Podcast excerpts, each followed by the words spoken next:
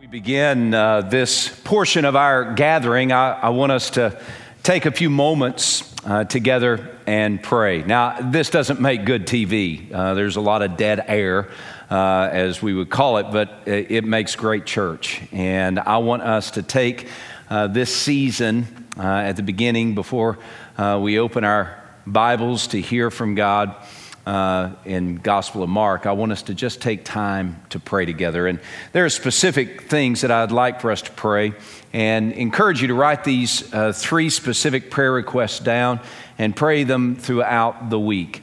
Uh, they come from Psalm chapter 67. Let me read this psalm uh, for us, and then I want to encourage you uh, to uh, with those uh, family members uh, around uh, the room where you are, or friends who are like family who have gathered with you. Uh, will you just take each point in a few moments as I lead us through and pray through each point specifically? But let's look at Psalm chapter 67. The psalmist says, God, be merciful to us and bless us and cause his face to shine upon us, that your way may be known on the earth, that your salvation may be known among all the nations. Let the peoples praise you, O God. Let all the peoples praise you. Oh, let the nations be glad and sing for joy. For you shall judge the people righteously and govern the nations on the earth. Verse 5 Let the peoples praise you, O God. Let all the peoples praise you. Then the earth shall yield her increase. God, our own God, shall bless us.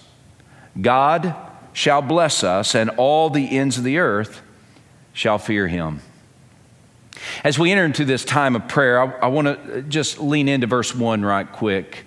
Um, God be merciful to us and bless us and cause his face to shine upon us. Will you, uh, with those who've gathered with you, or even if you're by yourself, uh, as I am right here, um, will you join me in praying for God's mercy and blessing upon our lives? And pray God's mercy and blessing upon those who gathered with you. Uh, pray God's mercy and blessing uh, upon our church and upon those who are in our church. And pray God's mercy and blessing uh, upon uh, the peoples in the seven cities of Hampton Roads and even around the world. Will you join me in praying for God's mercy, His steadfast love, and His blessing right now? Let's bow our heads and in the room where you are, lead in this prayer for God's blessing and mercy. Let's pray together.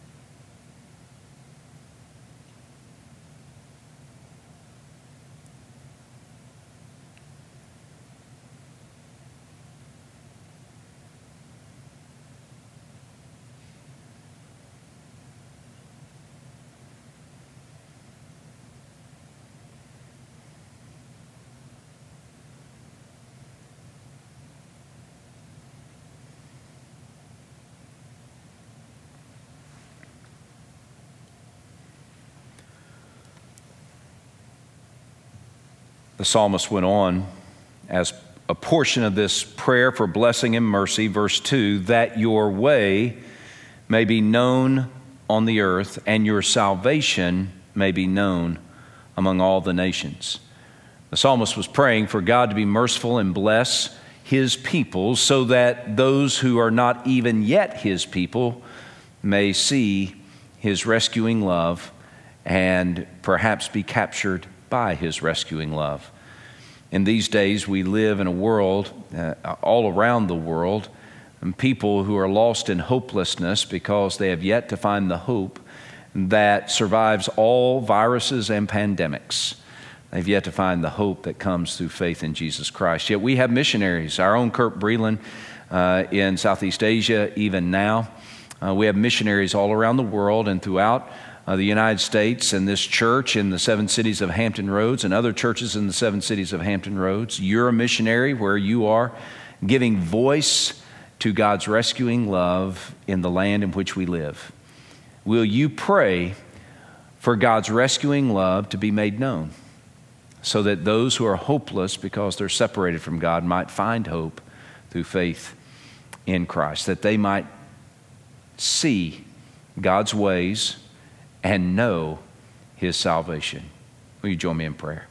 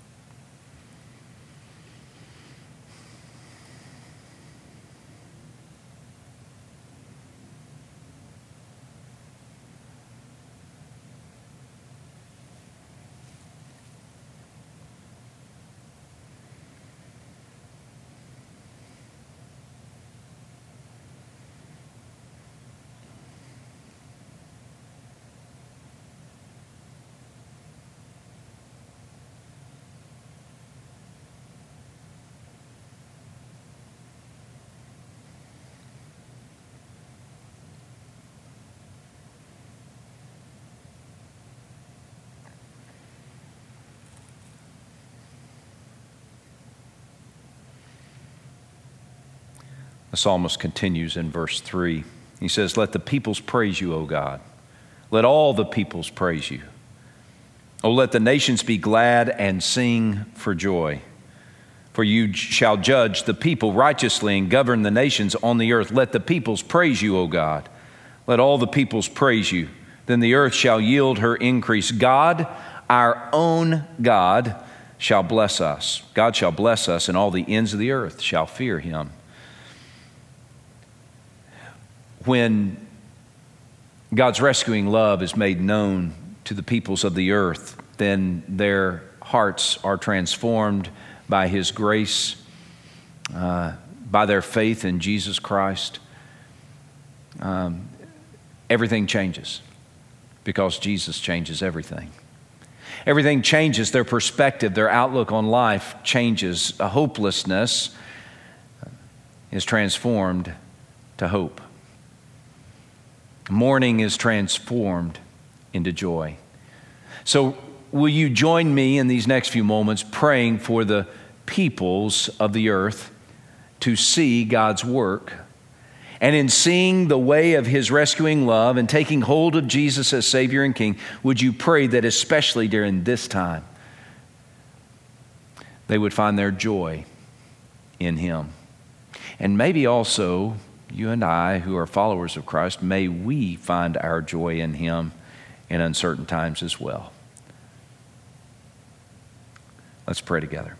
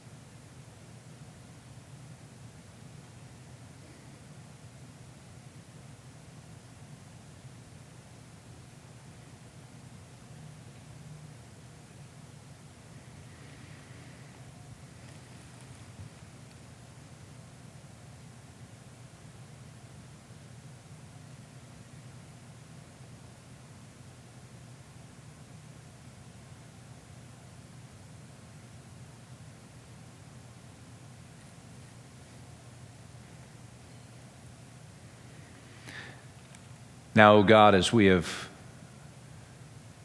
lifted up our praise and our petition and our intercession before your throne, we are thankful that your Holy Spirit attends to our requests and expands them according to your will. We thank you that even now, when Jesus, our high priest, is pleading for your people um, on our behalf, we thank you that your ear is not dull to our plea and our cry. And so, O oh God, we with confidence declare that yes, you, God, our own God, shall bless us. And as you bless your people, may the watching world see the hope that we have because of our relationship with you through faith in Jesus. May our lives be markedly different rather than racked with anxieties and fears that are so natural to us in this season. May our lives reflect a calm confidence that is found because we know you and we're part of your family. And we know that you will bless us and have mercy on us. Now, God, I pray that, that the watching world, those who are far from you, and because of the separation that sin has already created, I pray that you uh, would use your people, this church, Eric Thomas, use us to be missionaries of hope to a world that is hurting and searching and longing for hope. May we be ambassadors of that hope that is found only through faith in Jesus Christ, who left heaven's throne, was born in a manger in a stable, who lived his life perfectly and sinlessly, fully God, yet fully man, so that he might go to a cross in sacrificial service to a sinner like me, Eric Thomas where he died in my place upon that cross. He was buried and was raised from the dead three days later so that I might have forgiveness from my sin and a new life walking in fellowship with him when I placed my faith in Jesus. My life changed. May that be the testimony that transforms our globe today that those who are far from you would find life through faith in Jesus Christ, that they would find their joy in you, and that they would then, in turn, become ambassadors of hope all around the world. May it begin here with First Norfolk and in the seven cities of Hampton Roads. Now be glorified as we open your word together, and it's in the name of Jesus we pray. Amen.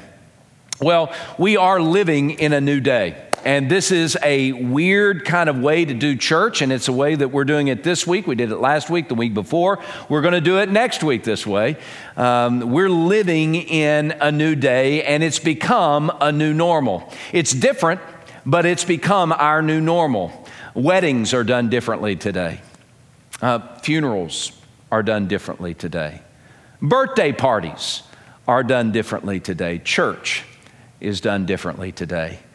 This is our new normal.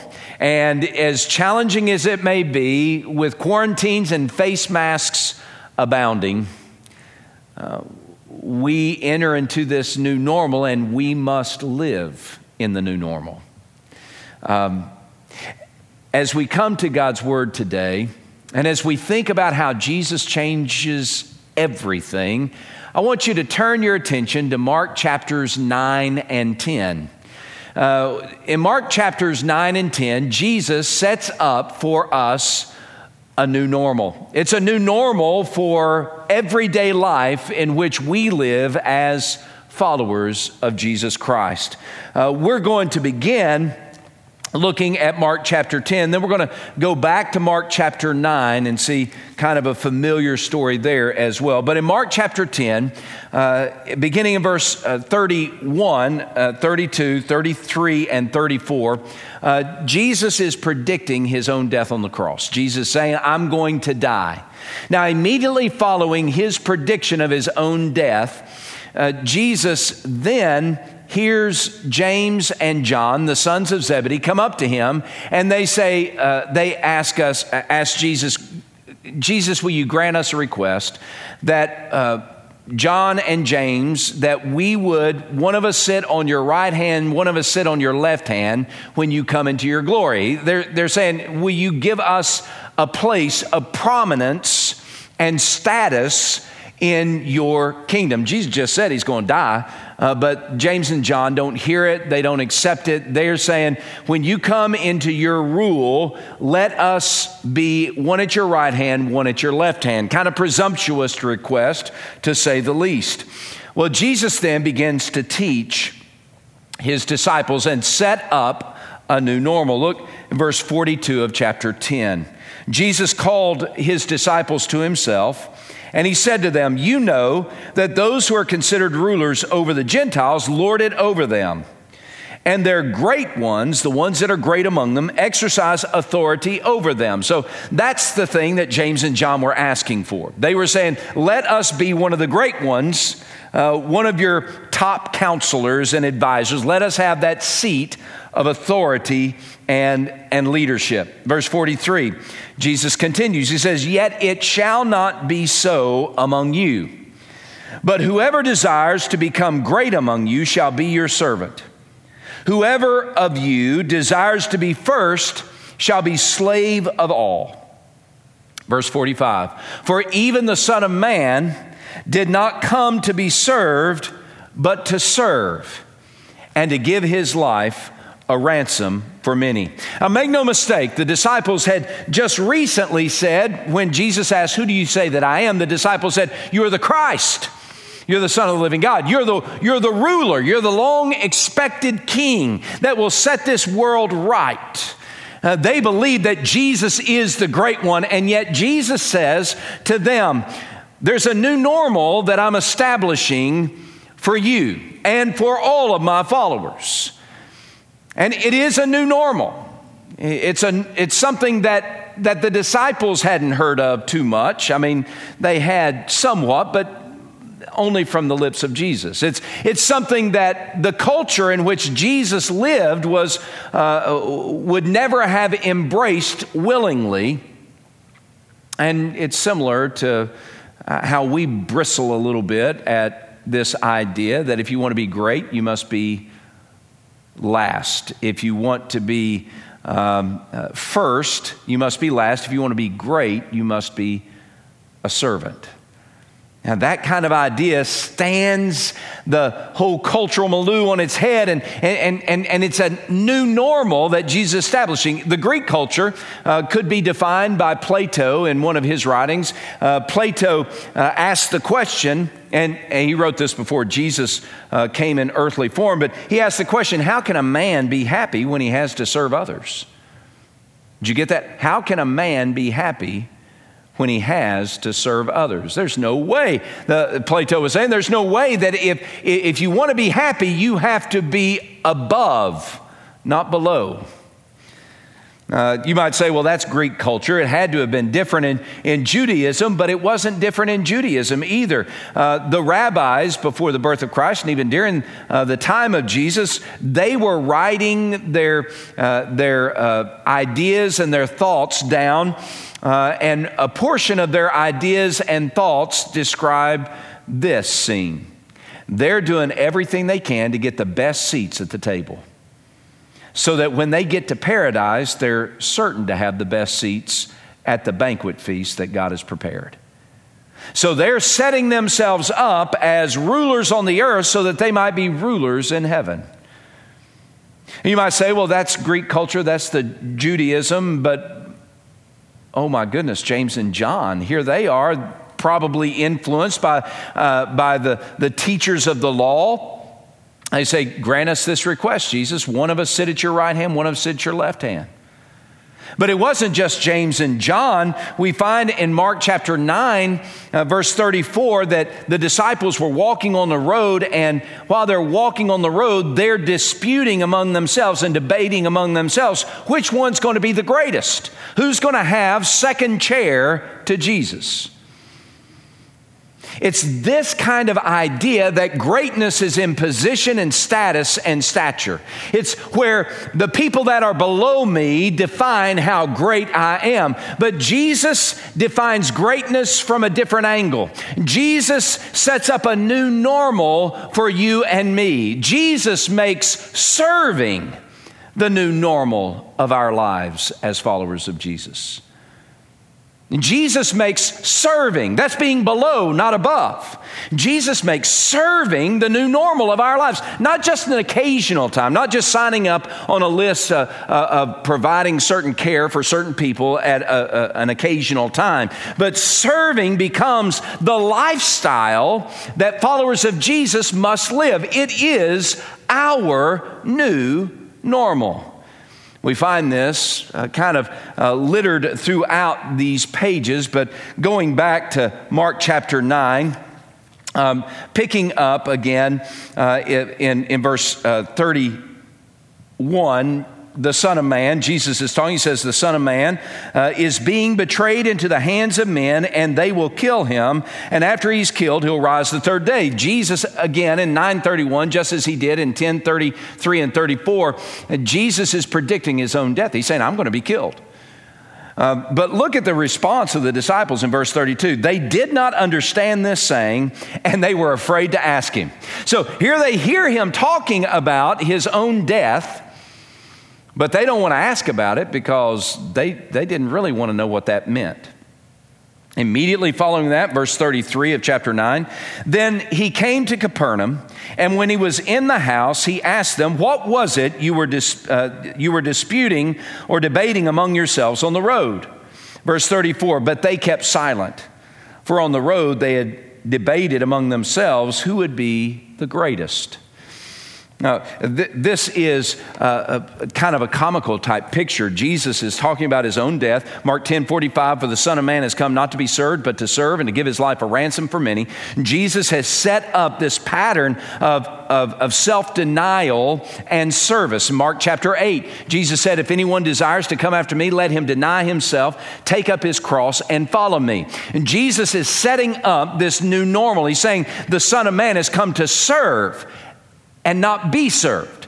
To be here rather than here. But the disciples have still been captured by this, this uh, esprit de corps, this, this, this cultural idea that uh, greatness is about being above, not below. So here they are, they're walking along the road. Jesus just said, I'm going to be killed, but they don't get it. They don't even want to ask about it. Instead, they want to debate who's going to be the greatest in the kingdom. James and John in chapter 10, just a few paragraphs later, uh, hours it seems almost after this, they say, can, can one of us sit at your right hand? Can the other sit at your left hand? They still didn't get it. So Jesus wants to set up a new way of viewing greatness in life and how to live life as his follower. And it's, it's to you and to me. Now, an interesting setting here. He comes to Capernaum and he comes to a particular house. We know it's a particular house because that's the construction of the language. And, and, and if you remember in, in Mark chapter 1, at the beginning of Mark's gospel, and in Mark chapter 2, Jesus is in Capernaum and they're hanging out at a house, probably Peter's mother in law's house. They're, they're in this particular house. Now, in chapter 9, they come back to this same house and Jesus sits down in the, in, in the chair chair and he calls his disciples around him and he begins to teach them about a new normal. And in the same way, Jesus, right where you are, you're gathered around a television or around a computer screen or around a, a, a, a cell phone and you're, you're listening to Jesus begin to speak. And he's gathered you around him right now in your home with your family or friends or friends who are like family. And he says, Now let me teach you about a new normal. And as he begins to teach, we begin to learn what our lives should look like as followers of Jesus, the new normal for us. Look at verse 35 of chapter 9. If anyone desires to be first, he shall be last of all and servant of all. What's he saying there? He's saying that we pursue greatness by serving others. A servant is the person who waits on tables. That's the picture of that word. It, it's, it's me particularly looking for a person to serve.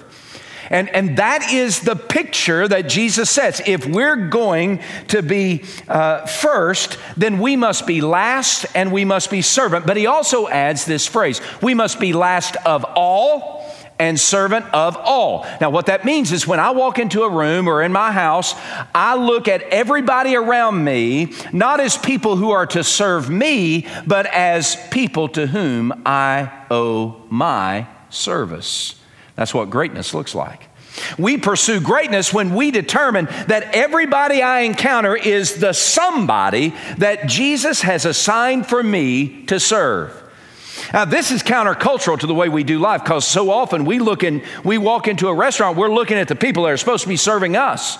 But instead, Jesus says when you walk into a restaurant, you need to be viewing even the person that's taking your order as the person that God has placed you there to serve. We're here to serve. That's how we pursue greatness. We pursue greatness by serving others, uh, being last of all, servant of all. I, I, can't emphasize that enough because it, it, it means that I am to be the servant of my wife. I'm to be the servant of my children. I'm to be the servant of this church. I'm to be the servant of the stranger. I'm to be the servant and, uh, of, of, of the person I know and the person I don't know, the person that's a close friend and the person that's not a friend.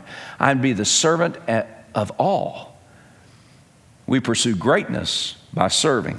The second thing this teaches us, verse 35, is that serving others is baked into faithfully following Jesus. Now, serving others is baked into what it means to be a faithful follower of Jesus. Now, why do I say that? Well, because when Jesus uses the term servant, he is pinpointing one of the characteristics of his of his DNA that he's passing on to his people. This isn't the only place where he talks about being a faithful servant, by a, a faithful follower of his, by serving others. Um, but, but it's baked into his life. The reason Jesus came not to be served but to serve is because of the great commandment that directed his steps and must direct ours. In, in Mark chapter 12, Jesus is approached by an attorney. He says, uh, Jesus, what is the greatest commandment of all? And Jesus says, The greatest commandment of all is this Hear, O Israel, the Lord our God, the Lord, He is one. Therefore, you shall love the Lord your God with all your heart, with all your soul, with all your mind, and with all your strength. And the second like unto it is this you shall love your neighbor as yourself. So, this is the greatest command. This is the DNA that directed the steps of Jesus, and it must be the DNA that directs our steps. We're going to love God supremely. But as part of that command of loving God supremely is also loving others sacrificially. How do we love others? We love others by sacrificially serving them for their blessing. So when Jesus says the Son of Man has come to not to be served, but to serve, and he says to us, if you want to be the greatest of all, or the, if you want to be first, you need to be last. If you want to be greatest, you must, must be servant. He is defining what it looks like to love others sacrificially, love our neighbor as ourself.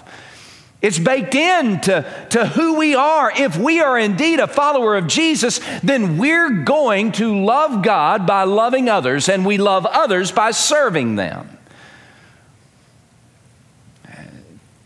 Not every person who serves others is a follower of Jesus, but every faithful follower of Jesus must serve others.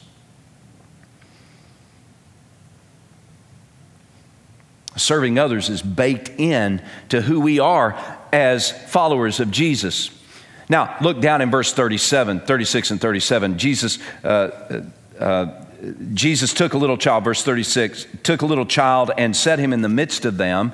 And when he had taken the child in his arms, he said to them, Whoever receives one of these little children in my name receives me. And whoever receives me receives not me, but him who sent me. Now, what's he talking about there? Well, he's saying that uh, we honor God by serving others. Get the picture here. The child, when he brings a child and puts him on his lap. Now, again, this is in your living room right now. Jesus takes one of the children, he puts him on his lap, and he says, Okay, you see this child. Now, in the culture in which Jesus lived, and sometimes in the culture today, that child uh, is uh, valued very little, the least of these. Uh, and Jesus takes that child and he says, All right, so here's what you're supposed to be doing. Uh, you may think you're somebody, but you're not somebody if you're not serving this child who can do nothing for you. You're not somebody if you're not serving this child the way Jesus has served me. Uh, see, uh, we look at a child and we may say, well, I, when they grow up, then, then I'll start thinking about serving. Jesus says no to the disciples. Here's what you need to do you need to make it your priority to serve the one who can't do anything for you. Now, when we serve people who can't do anything for us, Jesus says it's like you're serving me. You're receiving the child, you're serving the child. He says if you receive and serve the child, then you're receiving and serving Jesus. And if you're receiving and serving Jesus, then you're receiving and serving God. The way we honor God, in part, is by serving others. Again, this is baked in. Uh, the greatest commandment love the Lord your God with all your heart, soul, mind, and strength. Love your neighbor as yourself. Loving your neighbor as yourself, serving even the least of these, serving the one that can't do anything for you, serving the one that in uh, today's economy of values might say, well, that's not a very important person. Jesus says, yes, every person you encounter, that's an important person. And we honor God by serving them.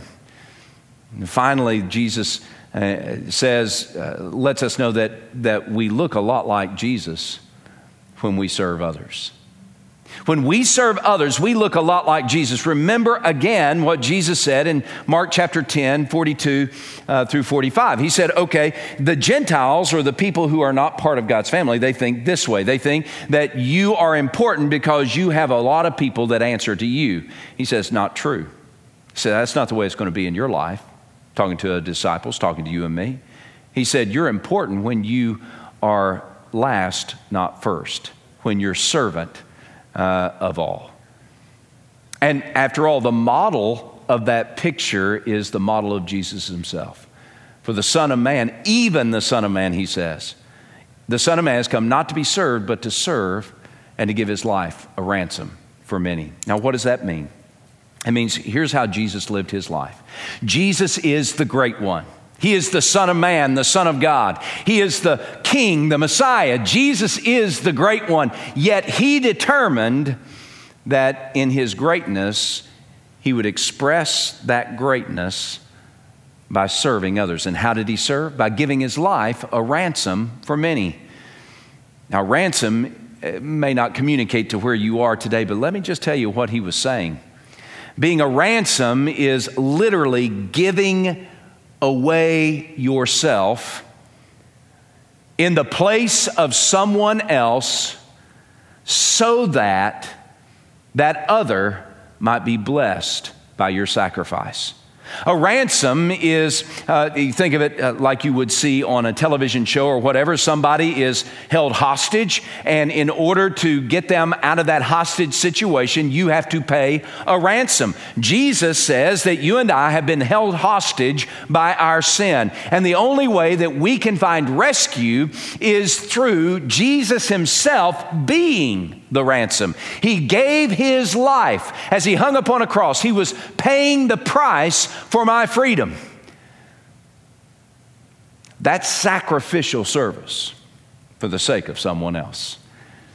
If Jesus lived that way, then you and I must live that way. That's what it means to be a follower of Jesus.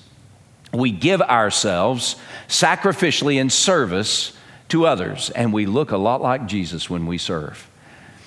Um, another passage that just mentioned, John chapter 13, is this powerful picture.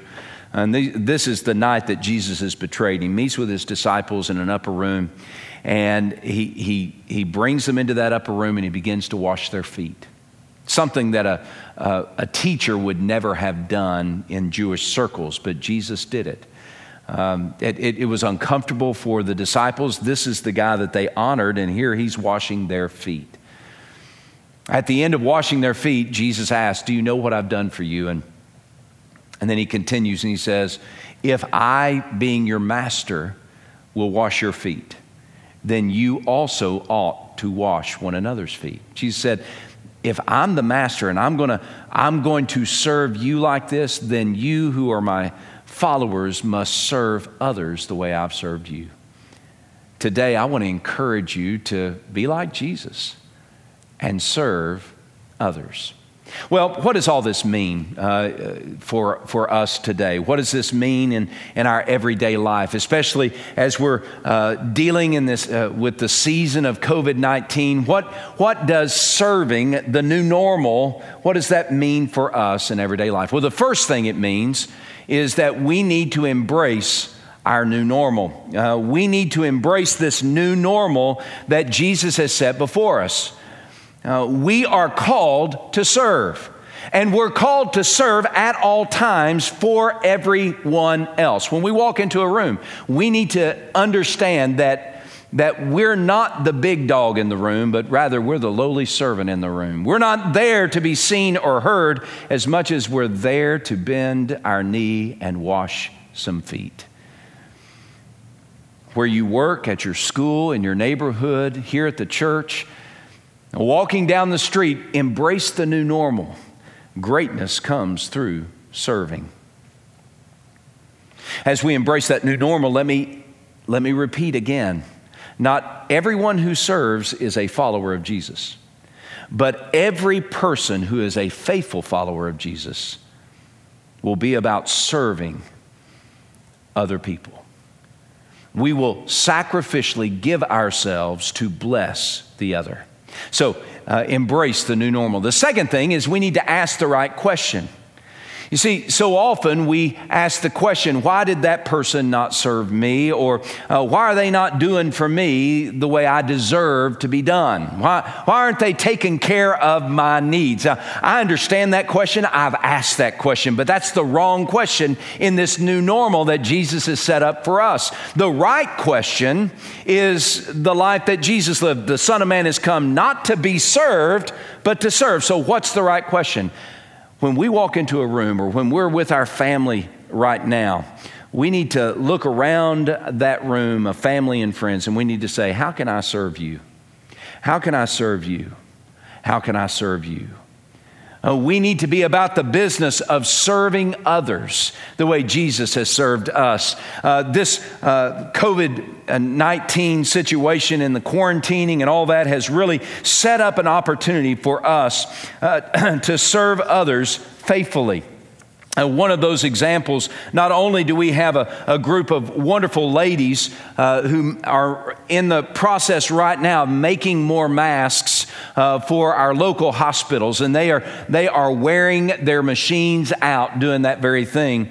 Uh, we also have uh, our members who are faithfully committed asking the right question how can I serve others? I got this email, it came, came to me a couple of times removed from one of our members. And this is the email, I'm just going to read it to you.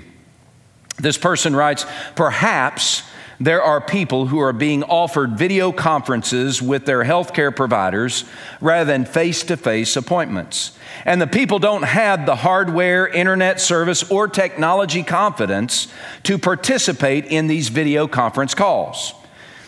Listen, I am currently going to one man's house and setting him up with my equipment and creating an internet hotspot so he can do his video appointments. And I'm staying with him through the video appointment.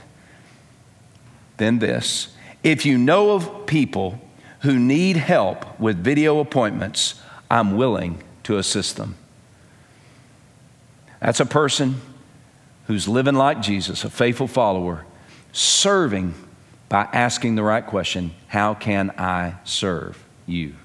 The last thing I would say, and perhaps the most important, is we need to point people to Jesus. You see, the reality is we don't serve just so we can serve. We serve so that we can let people see who Jesus is. We serve in order to bless people, but in blessing, we want them to understand and see that this is who Jesus is. We want to point them to Jesus Christ, who provides the greatest service for every human heart. That even though I have been separated from God by my sin, Jesus came not to be served, but to serve and to give his life a ransom, taking my place upon a cross, paying the price for my freedom. Jesus died for me. He was raised from the dead so that I can have new life. Now, friends, when we serve other people, we need to serve other people always with the intent and the mind I'm going to help point them to who Jesus is because Jesus alone changes everything.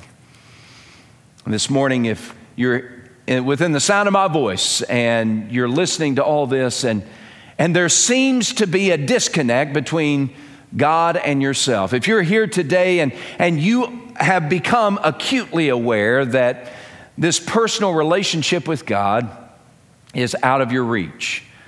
You see yourself separated from God. He's at a distance, He's not up close. Well, friends, I'm here to tell you that God has offered a way of forgiveness and connection with Himself through Jesus. That's what Mark 10 45 is all about. The Son of Man, Jesus said, He said, I've come not to be served, but to serve, to give my life a ransom for many. The reason we're distanced from God is because of our sin. Our sin has separated us from a holy God, and there is no uh, religious ritual that can fix that distance. The chasm between us and God is fixed by our sin, our rebellion against Him. But God, in His great grace, sent Jesus on a mission to take the penalty and punishment of our sin, to build a bridge between us and God by His death on the cross and His resurrection from the dead. And if you today will place your faith in Jesus, if you'll turn from your sin and trust in Jesus as your only hope of rescue, you trust in Jesus as the Savior, as, uh, as, the, uh, as the only way for you to come into a relationship with God, if you will place your faith in Jesus, the Bible says that you will be rescued, that you'll be brought into God's family. And Romans chapter 10, verses 9 and 10 says that whoever uh, confesses that Jesus is Lord and believes in your heart that God raised him from the dead, you can be rescued. And John chapter 1 says, But as many as receive Jesus, as many as believe on him, place their faith in him, God gives them the right to be part of his family. If you will call upon Jesus, Cry out to Him in this moment for rescue, placing your faith and trust in Him, turning from your sin, then you can be saved. If that is the cry of your heart, then I want to encourage you and invite you to pray a prayer. Now, there's nothing magical about the words of this prayer. Uh, what is important is the attitude, the desire of your heart. If you desire to enter into a friendship with God, by placing your faith and trust in Jesus and realizing that Jesus is your only hope for rescue. You're ready to turn from your sin and trust in Jesus, then let this be the cry of your heart as you seek forgiveness and a new life that He offers. Make this be your prayer. Oh God, I acknowledge that I am a sinner and my sin has separated me from you. But I believe that you sent Jesus on a mission of rescue that Jesus, who is fully God, became man. He lived perfectly without sin so that he might go to the cross and become ransom for me, to set me free. He was raised from the dead to give me new life. So today, oh God, I turn to you and I turn away from my sin and I trust in Jesus. And I ask you to apply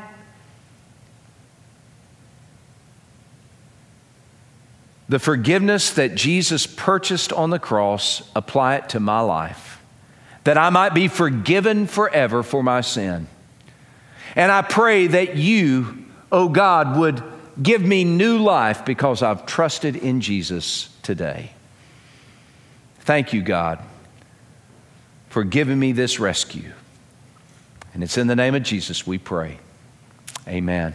If that is the prayer that you just prayed and it's the cry of your heart, then I invite you to text Jesus to the number on your screen and we will follow up with you to help you in your next steps as a follower of Jesus. Today, God wants to change your life through Christ. And He's given us, the church, the opportunity to be an instrument of His change in the lives of others. But that happens as we serve others the way our Savior has served us.